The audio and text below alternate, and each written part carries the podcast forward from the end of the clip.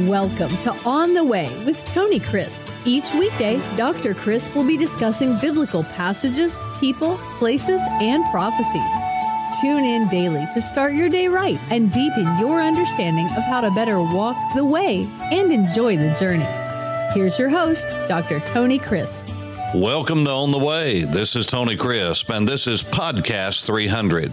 Yes, we're going to start numbering these general podcasts again because we are starting in mid September with a radio podcast called On the Way as well. But it will be a podcast just for radio. It'll be five minutes. It will be heard during drive times in the various states about 8, 8.30 in the morning on most stations where people can listen as they are driving on the way to school, on the way to work, some just driving along, some sitting in their cars, some at work. But the fact is, we're reaching an entirely different audience than we've ever reached. And I'm so grateful to God for this opportunity. Those generous people who have made this possible for others to hear on the way podcast. But I'm going to be coming to you every day, five days a week, as we have done over the last 15 to 16 months and I'll be going anywhere from 10 to 15 to 20 minutes on some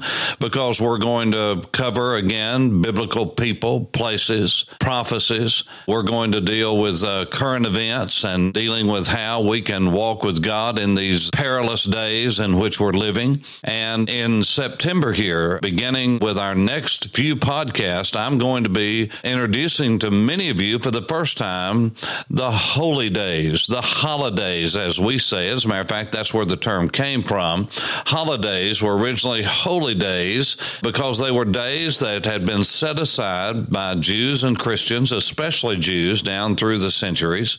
And I'm going to be dealing with Rosh Hashanah, sometimes called Yom Teruah and other names that we're going to learn for this special Moed, this special time. But we're going to look at the Moedim. We're going to look at the days of awe. We're going to look at Yom Kippur. I'm going to explain those to you. And then tabernacles and the significance of that and what happens during the different days of Sukkot. This is going to be a wonderful month of podcast, and I hope you can listen to them. I pray they will be uh, informational yes, and fill you with knowledge that you've never had before or heard before, certainly from uh, someone from an evangelical Christian perspective. But uh, I pray they'll be inspirational, that God will use these to stir your heart, to study yourself, because my goal in life is not just to teach you so you can know and keep it to yourself, but so that you can pass it on to others. After all, this is what Paul told Timothy that he was to commit what he had learned what he had been taught to faithful men who would be able to teach others also. And thank God in our generation, we can teach wonderful, godly women as well, so they can pass on to others the truths that they have learned. These are days that are different than any we've ever walked through in America. We've been hit with one thing after another, and I know it's not the days of the Depression or the Holocaust, but these are days that are dark, and in some ways they're different and have the potential to be more devastating than even the days that I just mentioned. But I want to encourage you with something. Many are looking at these days as dour and depressive, and certainly they are. Our brothers and sisters around the world are suffering now. We need to continue to pray for them. But I want to say to every one of us that these are days, yes, of darkness, but they're days when we need to shine even brighter as children of God and followers of the Lord Jesus Christ, our Savior, because people are unstable. They are reeling. They are confused. They're perplexed. Well, we should not be. And if you are, you need to get into the Word of God because these days are just what the Lord Himself predicted. They are days that the prophets predicted.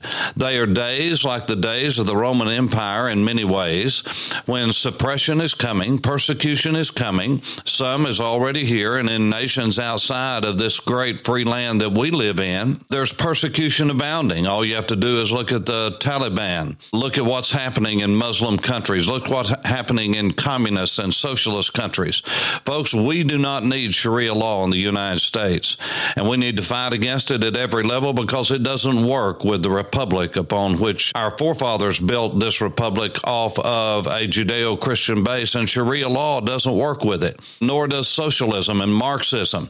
They are at odds with each other, so we need to do everything in our power, certainly uh, put legs on our prayer and a voice to our prayer, and begin to talk with people and stand up and be counted. There's nothing godly about keeping your mouth shut when evil is rising. Edmund Burke, the great European, said it better than any. All it takes for evil to triumph is for good men to do nothing, good women to do nothing.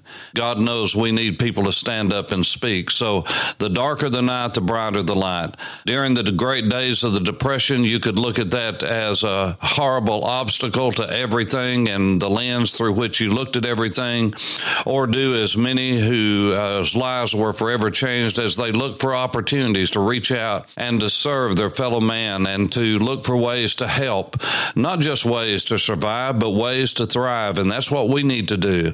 And men of God, let me say a word to you. These are dark days, but these are days God made us to shine. God made us to rise as cream from the clabber. We are to be light and salt.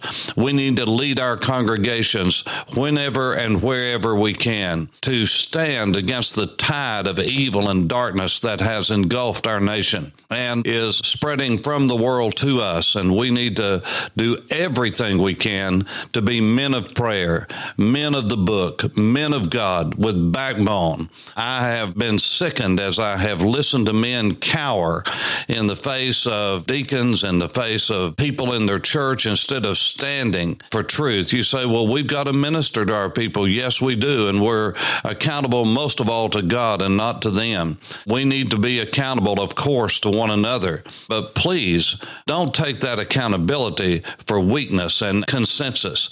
God never called any of us to lead by consensus. He called us to lead by conviction. And that conviction comes from the Word of God and the Bible itself. And that's what we need to be teaching and preaching. And I pray that you'll do that. Don't miss the coming podcast. This is 300, starting at 301. We're going to look at Rosh Hashanah and Yom Teruah and what leads up to those because we are in the lead up right now to the great day of the blowing of the trumpet when a new year begins and God gives us a fresh start. I can't wait to share these days with you. God bless you as you walk on the way. This is Tony Crisp. Thanks for listening to On the Way with Tony Crisp. Tune in every weekday for information on biblical passages, people, places, and prophecies. Fridays are for your questions. Email your questions to questions at tonycrisp.org, then just listen for your question to be answered on Friday's podcast. That's questions at tonycrisp.org. Thanks for listening and have a blessed day on the way.